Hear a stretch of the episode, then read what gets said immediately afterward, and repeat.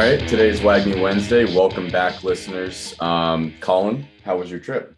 It was awesome. Uh, for those of you listening, I went to Tennessee, went to the Bonnaroo, a music festival. I would say Tool, the old rock band, was probably the best performance. I mean, they just blew my mind away. Couldn't have been better, really. But 21. Uh, no, 21 Savage. Listen, I just don't think rappers are that good performers, really, because they they lack the musical talent that those on instruments truly have. Um, they just jump across. Yeah, stage they're, they're hype men. Yeah. They just try and hype you up. They say, make some motherfucking noise a hundred times. And they play their tracks in the background while they rap maybe five words to it. Um, no, I really appreciated like the real musical talent from there's a bluegrass group called Billy Strings. I don't really listen to country at all, but they were incredible. I mean, talent, musical talent just oozed out of them. Five guys on string instruments. They were awesome. Tool was probably my favorite though. Yeah, Tool's good. I know Billy Strings. Yeah, it's a good band, good group. Yeah. So today, without further ado, we're going to talk about some mid-range running back targets. Um, that's if you opt to go with the zero running back strategy, where you say fuck the running backs. I don't care who they are. I'm going to load up on receivers, maybe tight ends, get an elite quarterback, and worry about running backs later in the middle rounds. So we're here to provide those those targets outside of the top two rounds that you should probably um, opt for. Yeah. So if you're looking at the if back half of the of the draft, uh, first and second round, you can find a way to get I don't know, Justin Jefferson and Stefon Diggs or Diggs and Ja'Marr Chase, and you get two elite talents Or at receiver. Can or even Kelsey. Kelce in. Yeah, you're going to have to look in the later rounds for running backs that can offer you value. There are a lot of names there, but uh, potentially many are going to be busts, in my opinion, such as Antonio Gibson for one. I'm an Antonio Gibson hater. So we're here to pick out the guys that we think we will uh, perform better than their ADP suggests they will. Yeah, and I've like never done zero running back. I've typically weaned towards taking at least one running back in the first two rounds. That way you have like a top 12 guy solidified. Um, so perhaps this is something we'll toy with more so in some mock drafts as we get closer to draft day. Um, but looking through the list and seeing where you can get guys, you can form some pretty solid Yeah. running back duos even after foregoing a, a top 12 running back. If you do follow this strategy, you're going to have to target running back and go running back heavy over the next three or four rounds if you don't take one in rounds one or two. Because most likely the guys that you're picking from, A, they aren't going to see as much volume as the guys that go in round one and two, or B, they're injury prone. So you're really going to need a third, maybe a fourth guy to just solidify your running back group on your team. The hit rate isn't very good in this dead zone. We'll do a wide receiver episode after this too, but the, the round three to like seven, eight, when you're filling out the rest of your lineup after getting your cornerstones, the hit rate's not incredibly good. So we're going to give our our picks as the guys who are going to hit and maybe include some names that you should probably avoid that impose the greatest risk. So Nick, we so we we each started with a round three guy that we would be very comfortable with as our RB one. Who was yours, Nick? I'm going to start off with Saquon Barkley. Um, going as the RB 13, 27 overall. Saquon has proved in the beginning of his career that he can be that number one, number two running back overall in fantasy football. Um, so the last two seasons, very injury prone. He played a little bit last year. He lacked production because of the injury history. Um, the team also just was terrible. They didn't utilize Saquon correctly. Um, now I think that with uh, Mike Kafka, the offense could it has said that they're going to utilize Saquon the way he should be in the receiving game. So if he can get 70, 80 catches this year, I, which I think is com- definitely in the realm of possibility for Saquon, he's going to have an uber productive year with a very high floor with the receptions. Um, a few years ago, we were talking about taking him one or two overall, but now I since did. he's been yeah since he's been injured, he's back in round three, end of round two, beginning of round three what why not the same uh, energy with Christian McCaffrey or Dalvin Cook? There, there's guys that have been, especially McCaffrey, injured for entire seasons, but still going top five. I don't understand it with Barkley. I think the talent is just up is right there with McCaffrey, Cook, Henry, all the guys that are going in the first five picks. He's just a steal in the late uh, second, early third round. Um, this the Giants have also upgraded their O line in the offseason with Evan Neal, uh, seventh pick at Alabama, um, beast. Uh, also Max Garcia and Joshua Ezeudu, I think is how you pronounce that. There's another guy in there too. They have four new starters. Yeah, it's like a Polish name. Ends with ski. Yeah, uh, Glowinski, uh, Mark Glowinski Yeah. from Okay. Indianapolis. Yep. Um, no, Saquon. So, I, funny thing is, I just finished the New York Giants projections, and Saquon, I'm pretty high on him. Um, him going at RB 13 kind of surprises me. I thought his ADP would be lower, and I have a feeling towards draft day it's going to remain stagnant in that 13 to 16 zone. I projected him to finish as RB 14 last year, so um, I'm I guess I'm modest on him, but I do see a monster year in store for him. Like I, there's rumors that he's going to be utilized in the receiving game much more than the running game. Well, you look at their running back depth and their backups, Matt Breida, who's got um, experience with Brian Daboll, the new head coach, who was a former offensive coordinator at Buffalo. And then I didn't even recognize the third string, Gary Brightwell. Um, that's the third string running back. So you look That's at their sign. yeah, you look at their running back room and you hear reports that Saquon's going to be utilized more so as a receiving back than a running back. Well, like there's not an alternative for him to forego much of the rushing production. And we have seen, I mean, his his first year in the league, I think he had 91 catches on the year. Mhm. And so we've seen him being able to handle that high receiving workload. He's really talented with the ball in his hands. I'm glad you mentioned Mike Kafka. Um, there's really not a better situation for Daniel Jones to progress into what we believed he was going to be after his rookie season than there is now. I mean, Brian Daboll and Mike Kafka, that's a, that's a modern day quarterback's dream duo of head coaches. Saquon, ultimately, bottom line, he's the most talented running back in the league. I'm still going to stick with it. And I can definitely see a top five season in store for him. Yeah, and if you can stack up, say that happens, he finishes top five, even top 10. He's not supposed to go top 10 according to ADP. So if he finishes anywhere through there, you've got two elite wide receiver ones on your roster already with Saquon in the end of the or beginning of the third round as your third pick. That's just a elite lineup already. I really like the idea of Saquon being my RB2. If he was my RB1, I definitely feel shaky and I'd Mhm. probably need to take another running back in the fourth round.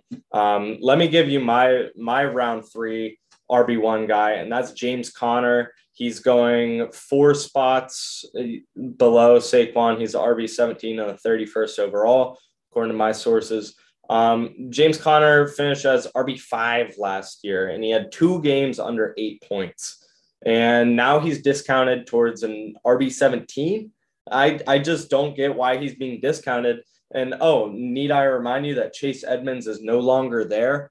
And Edmonds was the primary receiving back with 149 touches on the year. They do bring in Darrel Williams, but that that role is going to remain either the same or tilt in the favor of James Conner, consuming a little bit of what Edmonds produced. Um, bottom line is James Conner, look, he had 15 rushing touchdowns inside the red zone, 18 total touchdowns, and he's due to regress, but just by how much do you think? Um, I think that the touchdowns are going to fall. Probably, hopefully, hits the 10 mark. That's a really good number for a running back. 10, anywhere from 10 to 15, you're going to be satisfied. Um, That still renders like Yeah. RB top 15 Yeah. consideration. I'd be a little worried about James Conner's efficiency. It was, I think, 3.9 yards per carry. I don't have it in front of Yep. me, but 3.7 3.7, Yeah. something around there. wasn't That's- good. Yeah, below the league average um, for starting running backs. But, But uh, I want to refute that. He had over 40 carries inside the red zone. He's the primary red zone back. There's just not much runway when we No, get I in the red agree. zone, and he was very good inside there. He had 15, all 15 rush touchdowns from there. I'm all for Conner. I think that he is going to be the feature back. He's going to score a lot of touchdowns again. I don't really care about the efficiency. Leonard Fournette was terribly inefficient last year, too. So was uh, Elijah Mitchell, a guy we're going to talk about later. A little less so than the other two for Mitchell, But but say I thought yeah. he was hyper. he was he was he was efficient in running, but receiving was god awful. Um, James Conner, though, um, his he's got a safe floor I feel like, especially as a mid tier RB2. He's had 34 plus catches in every year as a starter, and 18 total touchdowns wasn't even his career high. I believe he had a 21 touchdown season in Pittsburgh when he was their primary back that one year. So look, you're getting an RB2, a mid-range RB2 in the middle to back half of the third round. And he could easily be your RB1. He's produced two top six running back finishes in his career. Um, he's still relatively young. He's the feature back in a high powered offense. A lot of good things going for James Conner. And I just don't get why he's discounted so much.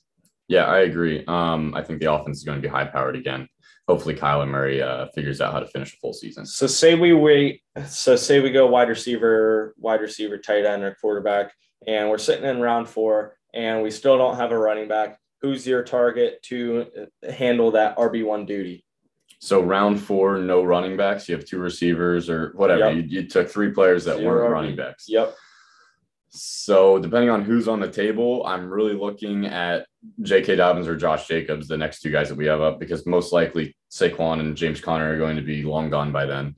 Um, so yeah, one of my guys, J.K. Dobbins. Um, he's going as the RB20, 38th overall. Um, you can get him in the fourth round. Um, the Ravens offense, one of the most run heavy offenses in the league. Uh, very low ceiling for uh, Dobbins, I think, because Gus Bus exists, he was a great running back. Uh, only had 20 less carries than Dobbins, I think, in 2020. Um, he, he won't receive a lot of um, targets in the in the receiving game in this offense. It's not really what Lamar does. Hopefully, we see an increase there because the Marquise Brown vacancy. But I really I've, don't I've heard that he's going to be more involved in the passing offense. Greg Roman, their offensive coordinator, mm-hmm. there are reports that he JK will be unleashed in space. I hope so because then it's you have the number one running back catching passes as well on one of the most run heavy offenses in the league. He only had 18 catches in 2020, which is the reason that I would be skeptical about that. But if that's the reports, then by all means give him more passes because I would love J.K. Dobbins to have, I don't know, 45, 50 catches even. That's even two more a, than double. Two yeah. a game, 30, you know, you get a yeah. safe floor of four additional points a week with two catches, 20 yards. It, would be probably throw him into that. Yeah, just a nice little buffer. Yeah. Um, nine touchdowns in 2020 as well, which was tied for 12th. So he was a top 12 running back based off uh, touchdowns. And um, I see that increasing as well in a more high powered offense. Hopefully that he will, hopefully he will take more uh, work from Gus Edwards. Um, however, I don't know if that's going to happen. They're both coming off uh, injury. They both might be worked in, kind of used together because they don't want to risk re-injury with either of them. They're likely both going to start the year on the pup list, um, yeah. but uh, well, in training camp, anyways. But I believe John Harbaugh has come out and said that he expects both to be used early on in the season. So when you have a head coach, a stern head coach in Harbaugh saying that, that gives me a glimmer of hope that both will be week one actives.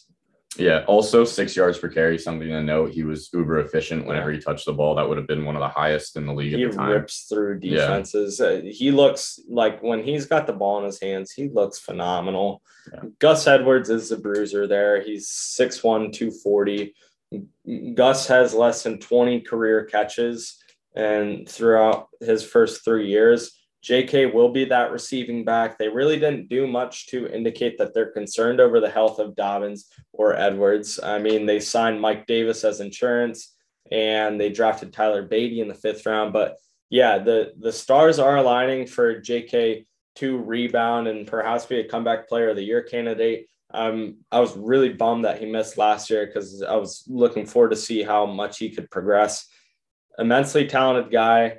I would be comfortable if he was my RB2 if I had an elite RB1. Now, if he's my RB1, I definitely have some work to do. Um, but you got to find the guys that we're going to talk about later. Yeah, later that rounds. if that's what I'm doing, if I'm doing zero RB through the first three rounds, and JK as my RB1 gives me that upside to get an RB1 in the fourth round. Um, just understand that that floor is pretty low, barring a lot of ambiguity in this offense, the scheme, how the running backs will be used, and most importantly, their health. My round four guy that I would be completely, I'd be way more comfortable as my RB1 than J.K. Dobbins would be Josh Jacobs. Both are going right around the same ADP. Uh, I saw Josh Jacobs as the RB20 and the back half of the fourth round. Last year, he was an RB12 despite missing two games, and he had a career low 217 carries. Um, he had 54 receptions last year, which is one more than his first two years combined. So that's something we saw that we didn't before from Josh Jacobs is that very safe receiving floor. He had the he's had the fifth most rushing touchdowns since entering the league, seven plus every year. And why wouldn't he score more now that that offense is higher powered with Davante Adams? Um, they're they're going to have way more opportunities to score, and the running back position is the main beneficiary. Jacobs is that guy when they get in the red zone. The only pitfall that a lot of people are making against Josh Jacobs, and perhaps this is why he's priced so low, um, considering he's finished as an RB1 each of the past two years, he's graded as a low end RB2, is that he's in a crowded running back room. They drafted Zamir White out of Georgia in the fourth round. They still have Kenyan Drake, the receiving veteran back.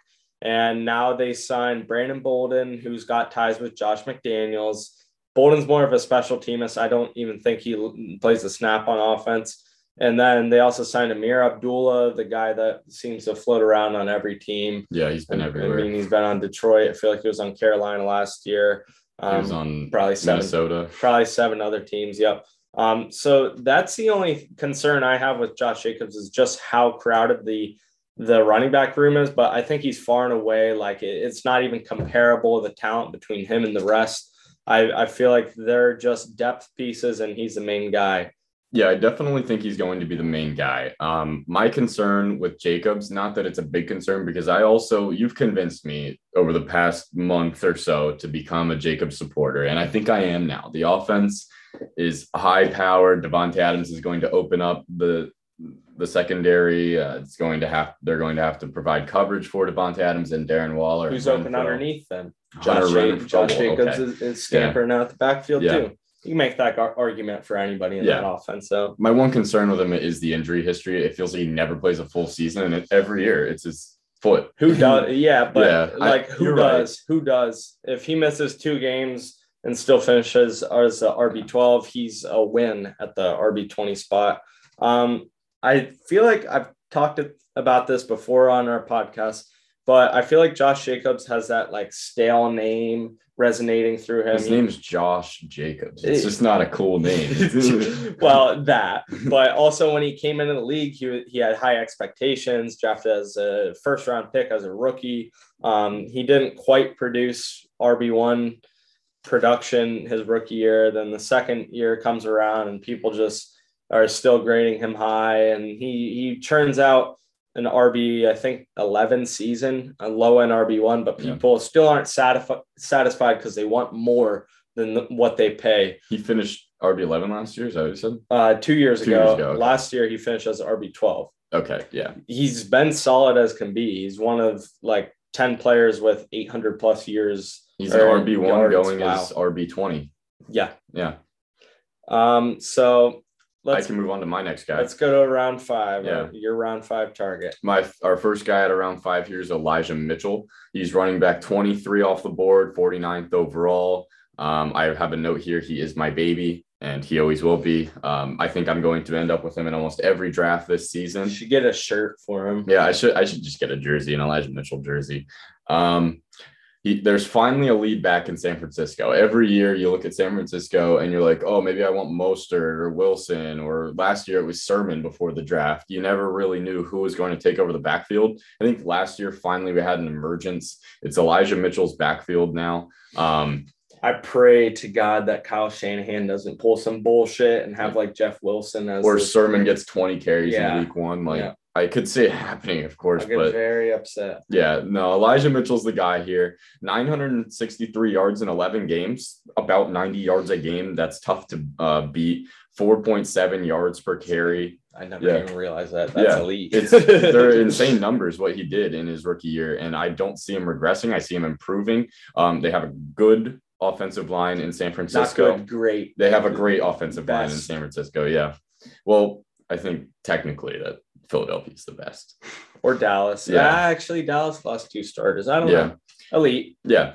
Um, limited catches, but 7.2 yards per catch, which are efficient numbers. Um, he only had, I think it was, oh, I don't have it. I think 24, 20 to 24 catches, somewhere in that range last year.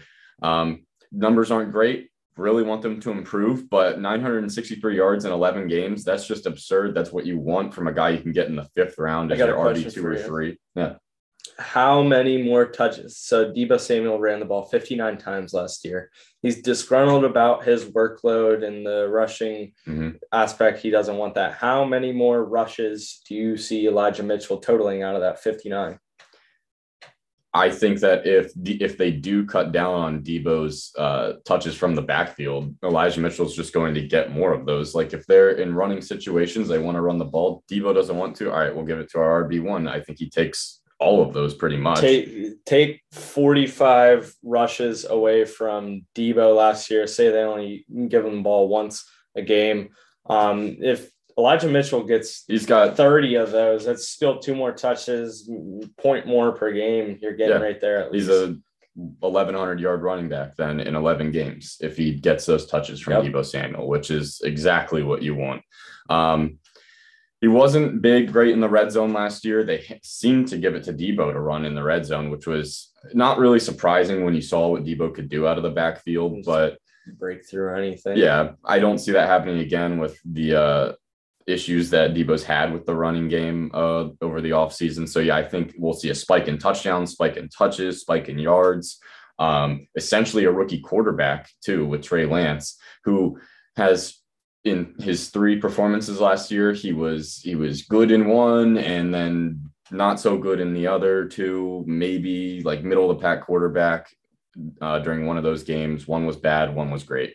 Um, so I think that we may see more running from this offense, which is traditionally what is known as a run heavy offense.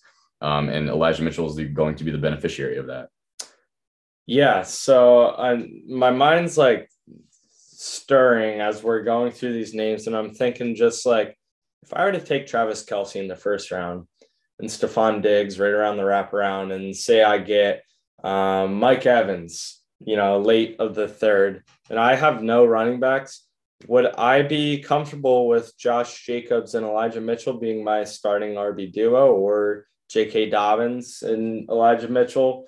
And it's really intriguing to me, and perhaps I just yeah. have to do a hundred mock drafts with it because this is very appealing because these are good, talented running backs that are top 24 running backs still available in the fourth and fifth rounds. Um, so yeah, I'm definitely going to dabble with it. That's the luxury of it. You have you're set at wide receiver. You're never going to take those guys out of the out of your lineup, even if they're. I wouldn't even take Cooper Kupp out if he tore his ACL. He'd stay in my wide receiver one spot.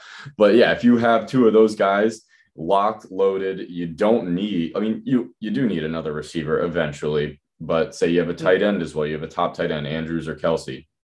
You can take with your next four picks. You can take three running backs and feel safe doing so right. because you're already set at the other skill positions in your lineup. Um, yeah, I wouldn't. Um, yeah, I wouldn't be too worried about going running back, running back, running back in rounds four, five, and six, or if that's what you're left to do. So there are options in round six. So you, Elijah Mitchell is going around round five, and it comes down to round six. You still need your RB two. My guy would be Miles Sanders. He's going as an RB 28, 67th overall. He's a great running back. He finished as RB 44 last year with zero touchdowns. He scored six touchdowns each of the first two seasons of his career. If you give him six touchdowns last year, he is RB 24. He's been he's one of nine running backs with 750 plus yards in each of the past three years. Um, I just think the big knack on him is that he scored nothing last, last year, year yeah. and he's still an elite running back. He's averaged 5.1 yards per carry throughout his career, averaged five and a half yards per carry last year. Last year, 8% of his rushes went for 15 plus yards. Um, that's fifth best in the league. Yeah. He's great at ripping off good gains. The problem is in Philadelphia, you have Jalen Hurts that steals a bunch of red zone touchdowns from the running back position. And then you also split time with Boston Scott, Kenneth Gainwell. but I think he's by far and away the best back in the most run heavy offense. And I would really like that. Yeah. Are you at all worried about? There's two things, two things to think about, concerns to think about when talking about Miles Sanders. Um, the addition of AJ Brown, the Eagles have supposedly wanted to go a little more pass heavy this season with that addition. It doesn't alter their identity. They're still Yeah. a very run heavy offense. Just because they have an elite wide receiver in AJ Brown does not mean that they're gonna all of a sudden change their the change their entire offensive identity. They they might throw it more. I think it tilts it a couple more passing attempts, but you can That st- could still lead them as the yeah number one running offense. They ran it the most Yeah. last year. They can still run it the most next year, even with AJ Brown. Um, other thing is eh, there have been reports out of Philadelphia about Kenneth Gainwell and how they want to involve him more as they've somehow now realized that he's a good running back. I think Miles Sanders is the best talent. I mean, um, perhaps I'm biased since I'm a Penn State fan, but I'm a pretty um, objectively f- viewing college football fan Yeah. as a whole. And Miles Sanders was an elite running back in college. Um, you could see the talent oozing out of him as a return man when Saquon was shadowing him. He had one year as a starter. He was over a thousand yards, um, warranted him a high enough draft position to get drafted by the Eagles in day two. I, I just think he's far and away the most talented back and the most run heavy offense. Yeah. I really like that as my RB2. No, I agree. Well, where you could get him, he could be your RB three if you're Yeah. going running back, running back, running Fuck back. and RB4 five, if you and really want to Yeah. stack him up. Um, so let me move on to my next guy, uh, Kareem Hunt, round seven pick, RB 29 overall, overall 79th off the board. Um, last season, he was on pace for 200 touches with Nick Chubb in the backfield, with him as an RB2, essentially, uh, supposedly RB2. Um, more receptions. I have a couple stats from a previous podcast that we talked about because I thought they're really good to support Kareem Hunt. Um, more receptions through eight games than Chubb did in 14 games, which is insanely promising.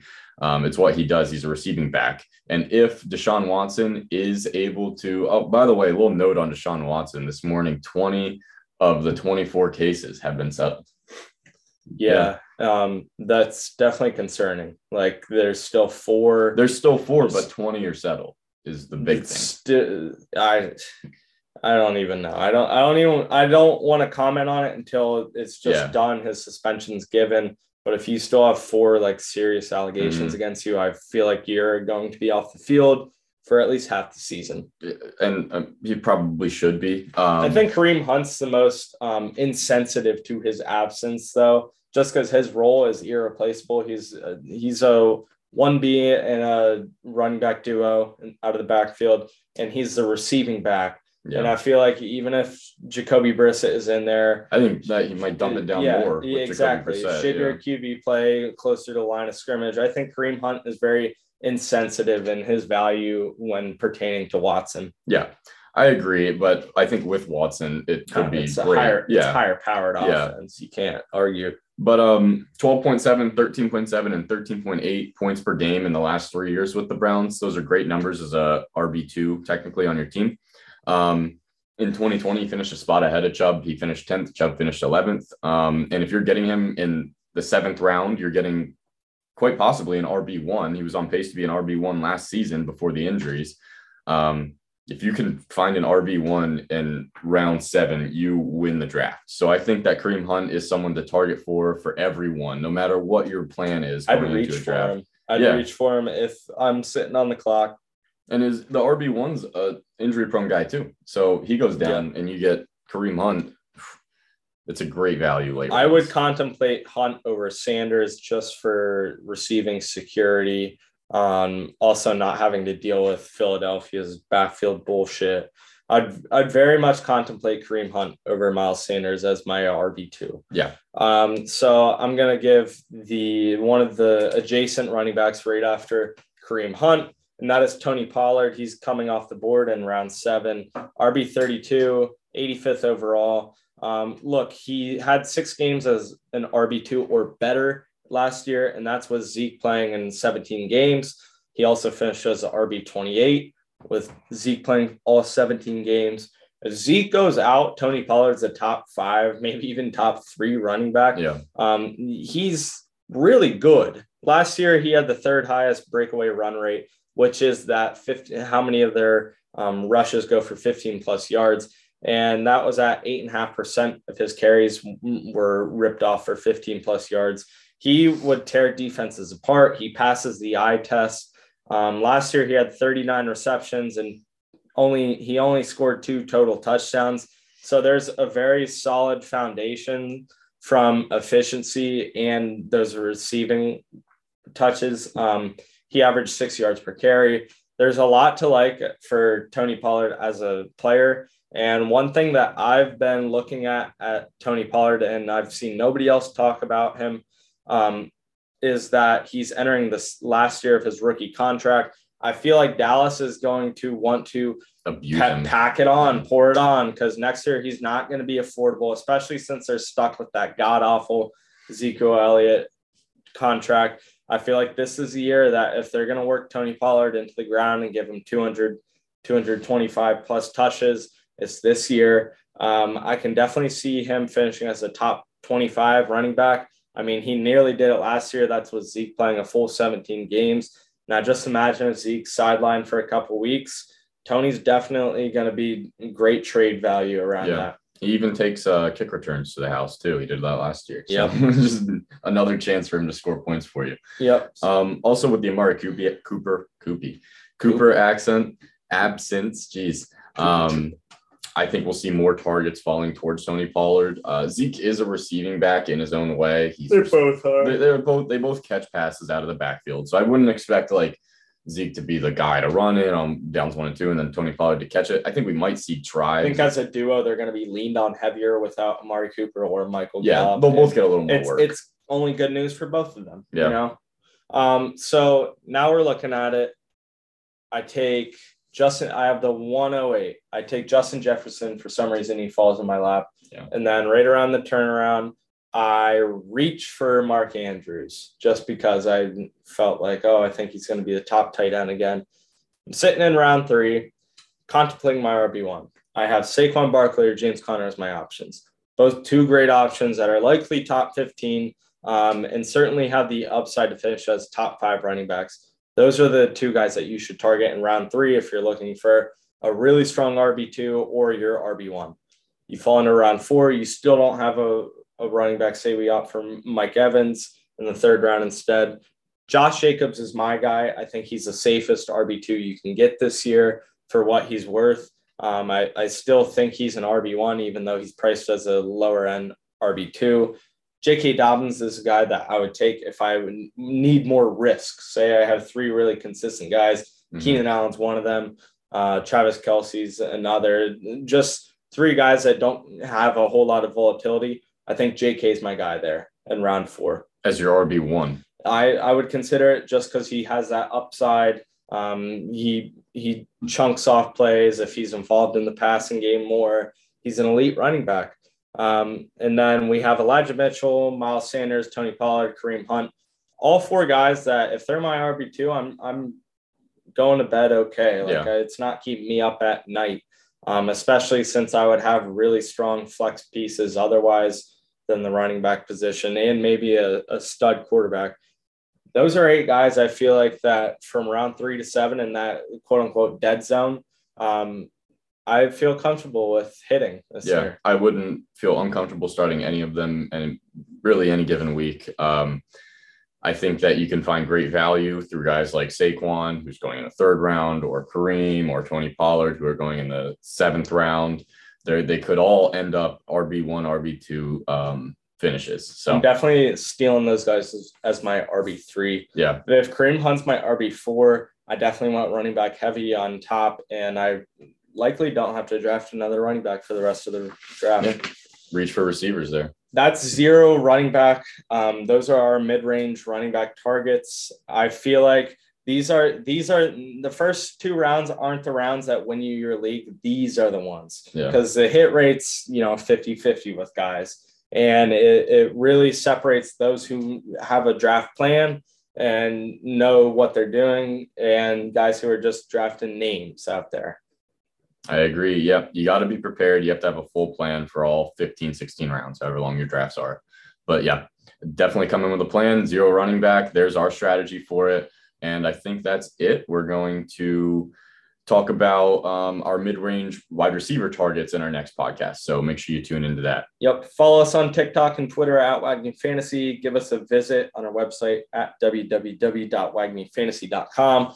Subscribe to our newsletter. It's very free and there's a ton of good information in it. It's going to uh, curtail towards the managing aspect behind fantasy, and then it'll profile some intriguing player profiles or player comparisons as well. Um, we're partnered with Ryan Larson from Fantasy for the People up in New York. And yeah, happy Wagmi Wednesday, folks.